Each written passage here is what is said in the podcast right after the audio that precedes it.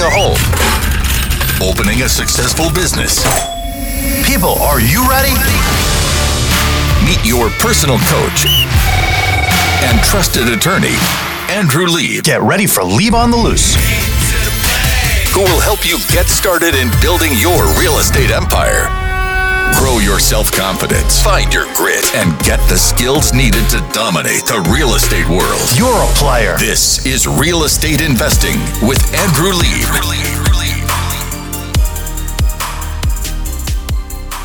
Welcome to the Leapcast. On today's show, I have such fascinating, amazing, brilliant, I'm just elated news for landlords. The Office of Court Administration is saying we can start residential evictions. We have our expert, Leslie Mendoza, from my law firm, Lieb at Law. We call her the encyclopedia. She'll be right with us. This episode has been brought to you by the Bryn Elliott team of Douglas Elliman Real Estate. Lauren, I was talking to this reporter from Newsday who was asking me about new laws that were happening in Smithtown. And I was going back and forth with him. And we, I don't know, somehow the conversation devolved into I keep saying this, I feel terrible for whoever the next president is, whether it's Biden or Trump. Yeah. Like everyone's like, my guy, my guy, my guy. And that guy, no matter who it is, he's going to be blamed for a major recession. And the guy from Newsday, the reporter I was talking to, was like befuddled on what I was saying. He's like, "What are you? What are you talking about?" And I'm like, "Guy, there was an article. He didn't even know this in Newsday that said one in ten. I think Maura McDermott wrote it, my friend. Um, one in ten people are behind on their mortgage."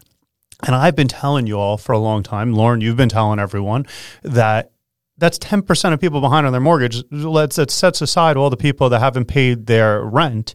And at some point in the very near future, we're going to find out. Oh, you know what we're going to find out? We're going to find out that there's a major housing crisis going on. And right now, everyone's saying, Ooh, I want to go buy real estate. I want to buy real estate. And I'm all for buying real estate. We're doing something like five closings a day, like booming and buying and selling right now. But the smarter people are the ones selling, not the ones buying. And let me tell you why. Let me tell you why. I'm going to tell you why. I'm going to tell you why. Why? It's very appealing when you're going to blocks to go buy a house and you're like, I'm moving out of the city. It's going to be beautiful. I'm going to go buy a house.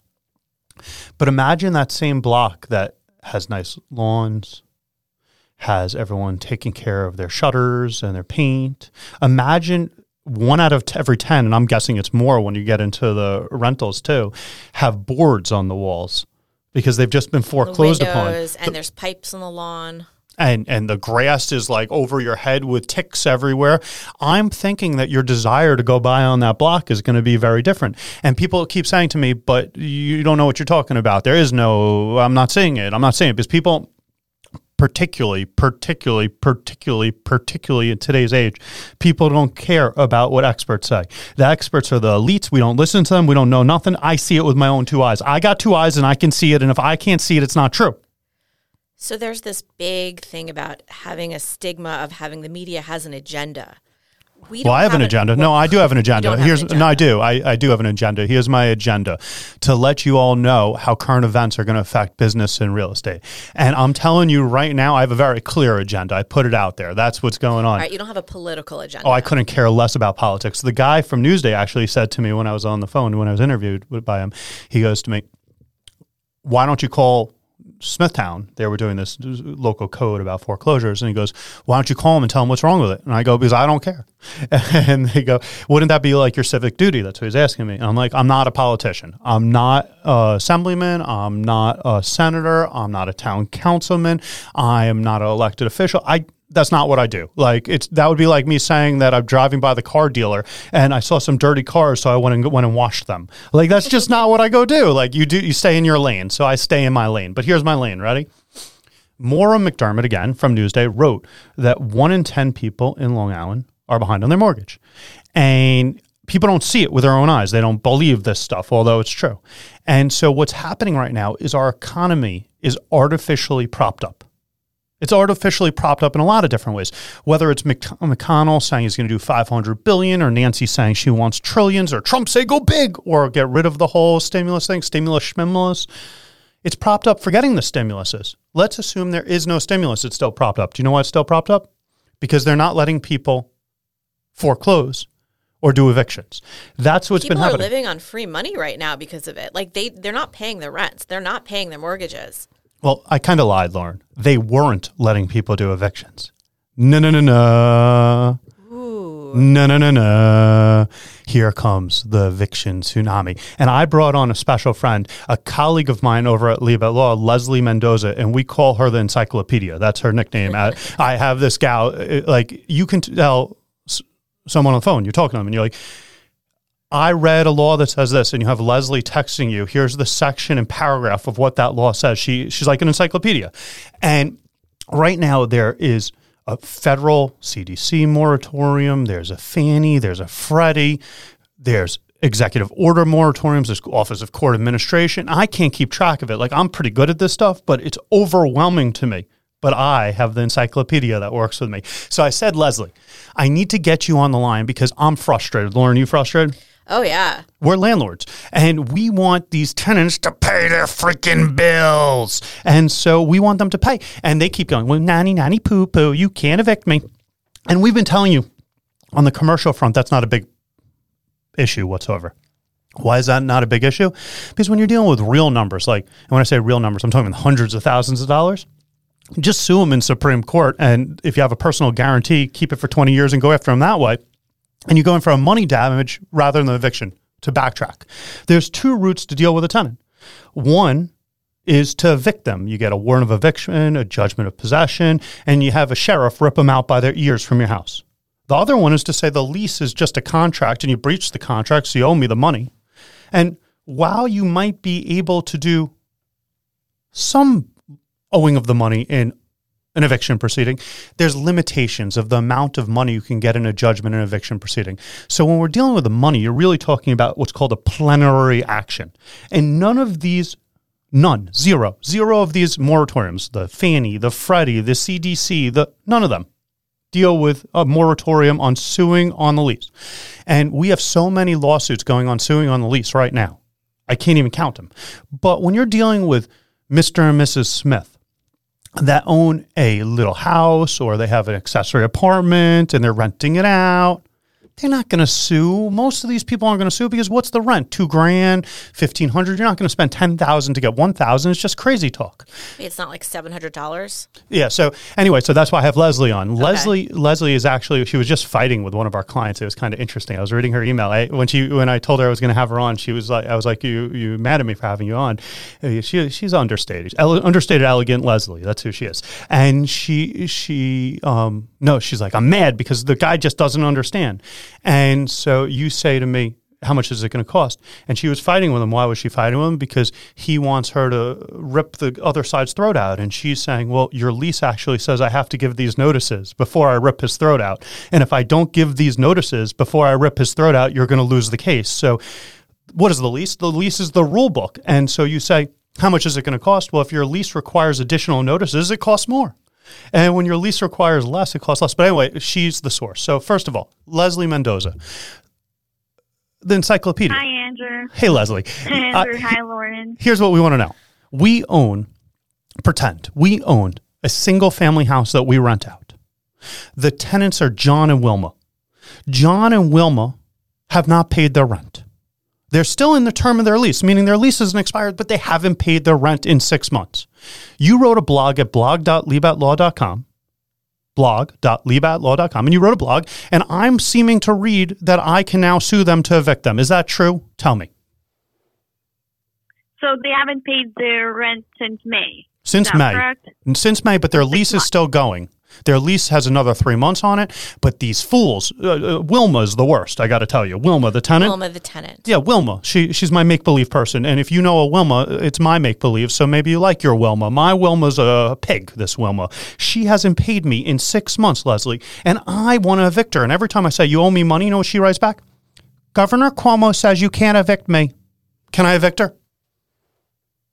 So it depends. So one thing, if it's only non-payment, if she only did, she only didn't pay her rent, you can only commence a non-payment proceeding against her, but you won't be able to get a warrant of eviction. Whoa, whoa, whoa, whoa. Get a money judgment. Stop, stop, stop, stop, stop, stop, stop, stop, stop, stop, stop, stop, stop. I lost you at warrant of eviction. Mon- well, I didn't lose you. I'm a litigator, but I know the audience lost you, everyone. So I need to back up for a second. What are you talking about? So when you start an eviction proceeding, your main goal really is to get the warrant of eviction. The warrant of eviction is a piece of paper that basically tells the sheriff or the marshal that they can evict, actually evict the tenant. I like that so goal. That's so when you start the eviction proceeding, aside from the money that you're trying to get back, you're also trying to get them out of the place, and that's the piece of paper that you want. Under the Tenant Safe Harbor Act, during if your if your tenant is suffering a financial hardship during COVID, which is from March 7 to January 1, 2021, you won't be able to get that piece of paper. All you're going to get is a money judgment, and that's it. Well, I'm confused. Right How come now. you just said to me if my tenant is suffering a financial hardship under the Tenant Safe Harbor Act, I can't get anything besides a money judgment. But Wilma's a fool. She's not suffering any any hardship. Wilma just don't want to pay me. So at that point, it's going to depend on the judge whether to grant Wilma whether to grant you a warrant of eviction. So it really depends if Wilma raises an affirmative defense that she's suffering a financial hardship. And the court would look into factors such as how much she was making before COVID or during COVID, or if she's eligible for any unemployment insurance or whatsoever. So I'm but thinking, really, it depends on the judge Is whether there a to threshold? judgment or not. Lauren, you can't talk over Leslie. This is Leslie, the ruthless so litigator. I know you do. Lauren's like trying to, she's shushing me with her hand. She's like, I got to know. So, Lauren, you have the floor. I have a free consult with my, my encyclopedia right Okay. here. You ask Leslie the questions, but I want to just unwind something before you ask the questions. Leslie said the tenant safe harbor is an affirmative defense. That means there's no impediment for you bringing, there's nothing that stops you from starting the case. The issue is whether the tenant alleges that they're having a financial hardship from COVID. And if they don't, you could get the warrant of eviction. Is that true, Leslie? Correct. All right, Lauren, you have the floor. Okay, so there are financial hardships with people that lost their jobs, that were sick, their family member was sick. Those are all understandable. But then there's people that are taking advantage of the system. And they might maybe have a reduced salary of what they were making before, still well above what it would cost to pay their rent. But they don't like the fact that they have a reduced salary, even though they can still afford their bills and their rent. And they don't want to pay rent because they weren't making that same amount that they were making before. Are they going to qualify? Basically, is there a threshold of a minimum amount or ratio of rent to income that would make this change? So just to regroup what you're saying, Lauren, I think I understand, and you'll tell me if, if I'm getting you. Assuming that Les- we hire Leslie and we say, Leslie, Wilma's not been paying us that pig. And Leslie says, I'll evict her. And Leslie starts off the lawsuit. And Leslie, you'd start off by doing what's called a predicate notice, which is like a notice under the, the statute that you have to give them that if they don't do X, Y, Z, pay me, et cetera, by this date, that you're going to start an eviction proceeding. Is that correct so far? Correct. But with that notice, I'll also send a five day notice of non payment, which is also required by law if Got you're it. starting a non payment proceeding. Great. So five days expire, Lauren, Mm-hmm. and then Leslie sends what's called the pleadings to start the action. Is that the next step? Is that correct? So really, it's a five day notice that we serve with a 14 day, 14 day notice to cure. And then once the 14 days expire, then we can start the lawsuit, which is by filing the petition and the notice of petition. So just so I'm hearing, there's three steps. Step one is five day notice. Step two is 14 day notice. Step three is notice of petition and petition to start the lawsuit. And these steps have to happen before we even in court. Is that correct? Correct. And that's how you do a residential eviction. And then assuming, and this is where Lauren's question gets interesting, assuming the tenant walks their fanny into court and Wilma uh, tells the judge or writes a pleading her answer and she says, I heard that Cuomo protected me and the, it's not, even Cuomo, it's a New York state law, but the Cuomo has something to do with it. Tenant safe harbor protects me, blah, blah, blah, blah, blah. Assuming they did this, that's when Lauren's question is applicable. But if the tenant says nothing and the tenant just says, I don't owe the money, then they're not protected from anything right now residentially. Is that correct?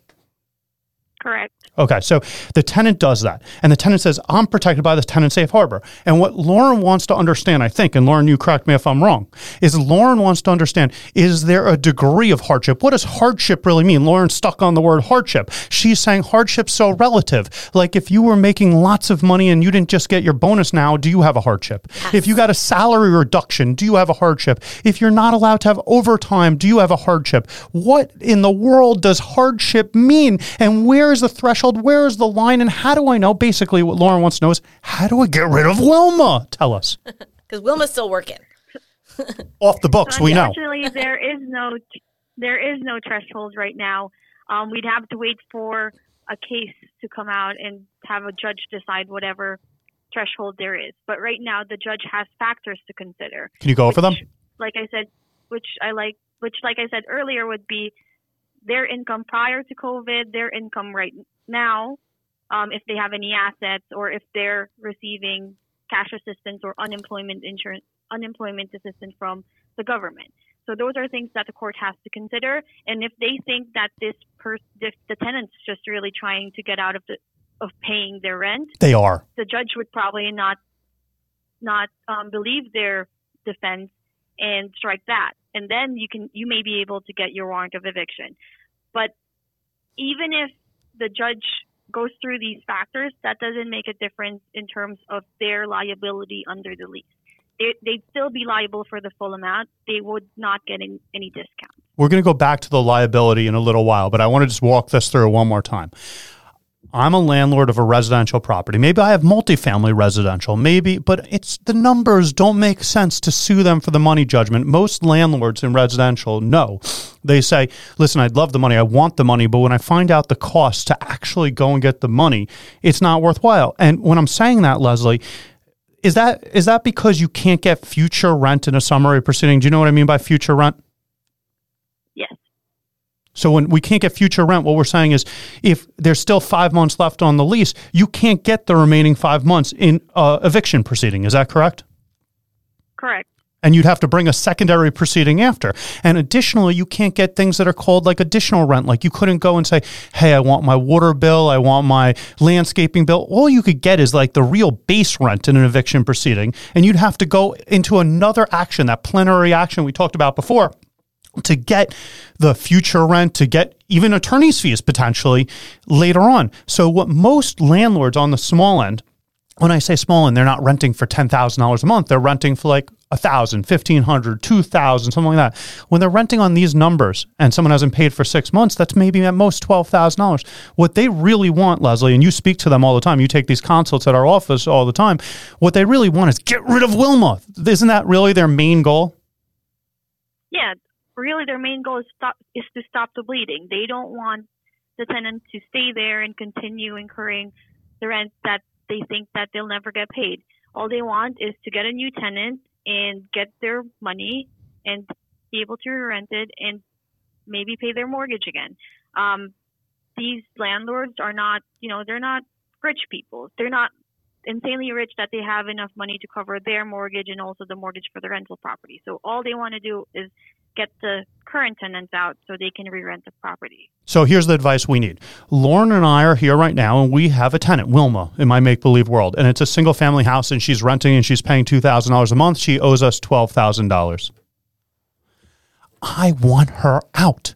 Should I start and hire you to do that five day notice and the 14 day notice and the notice of petition and the petition? Should I hire an attorney like you? It doesn't even have to be you. Should I be hiring an attorney? Should I be doing it myself? Should I be doing this now or does this tenant safe harbor thing say now is not the time? I want to know if this tenant safe harbor is this a barrier or should I get going? if you really if you have a good idea about the tenant's income and you know that that person's really just trying to get out of paying the rent and i do think that the next step for you is to start a non-payment proceeding but i don't think i don't advise you to do it on your own because if you're not an attorney there's so many things that that could go wrong that could delay the whole process But we should start. even get it dismissed But we But should start. should start right now. Next question. Um, and- Leslie, I got another question because I read that the Trump guy, the Trump man, the Trumpolini, put out a moratorium himself through the CDC. And I know you've read about this. The Centers for Disease Control apparently considers people being homeless to be a public health crisis, and they have their own moratorium. And you keep only telling me about a tenant safe harbor. Should I be concerned about a CDC thingy? So the CDC order, you should be concerned about it if the tenant gives you a declaration that says that um, they're trying their best efforts to how to get money and that they're earning less than ninety nine thousand or per per individual or one ninety eight if they're filing joint taxes for twenty twenty. But if I don't they get the have to really- declaration, if I don't get this declaration, if they don't give me an affirmative thing, do they have anything from the CDC? No. So if they don't give you that declaration saying all these things that they're suffering a hardship um, due to COVID, then they're not eligible or they're not a covered person under the CDC order. So the CDC moratorium, which um, prohibits evictions for covered persons until December 31st, 2020, wouldn't apply to your tenant. Good. Next question. So we got rid of the New York State tenant safe harbor. We got rid of the CDC. I heard Fannie and Freddie do something. Do I have to worry about them?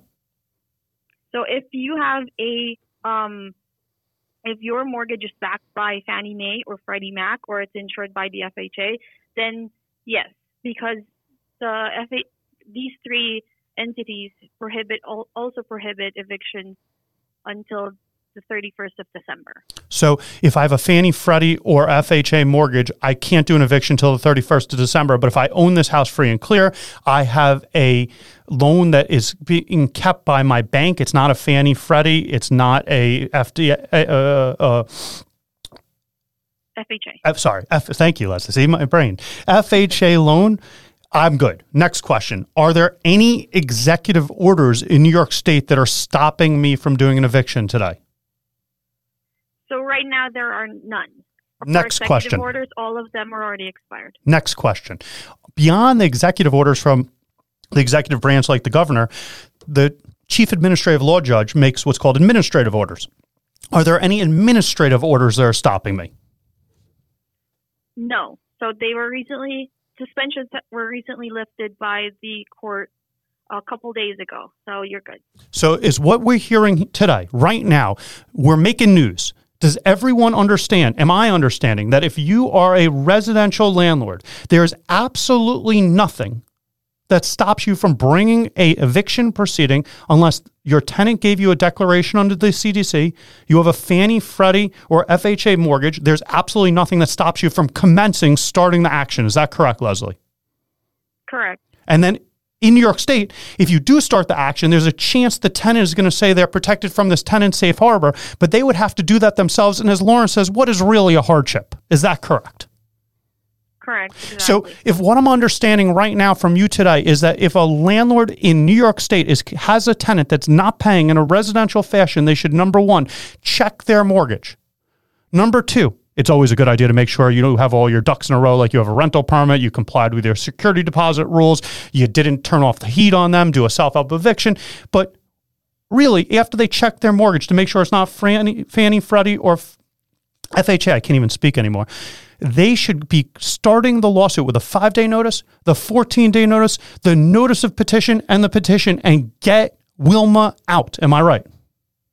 Correct. Leslie, you've just made my day. Thank you. And thank you on behalf of all of our listeners. That was Leslie Mendoza. We call her the encyclopedia over at Lieb at Law. Thanks so much. They're booting us off to take a break, but we're going to be back after the break talking about a new New York State law about the requirements to let people use an employee only bathroom, even if they're not employees. Stay with us. Have you ever dreamed of owning a rental property, flipping a home, opening a successful business? This is Real Estate Investing with Andrew Lieb.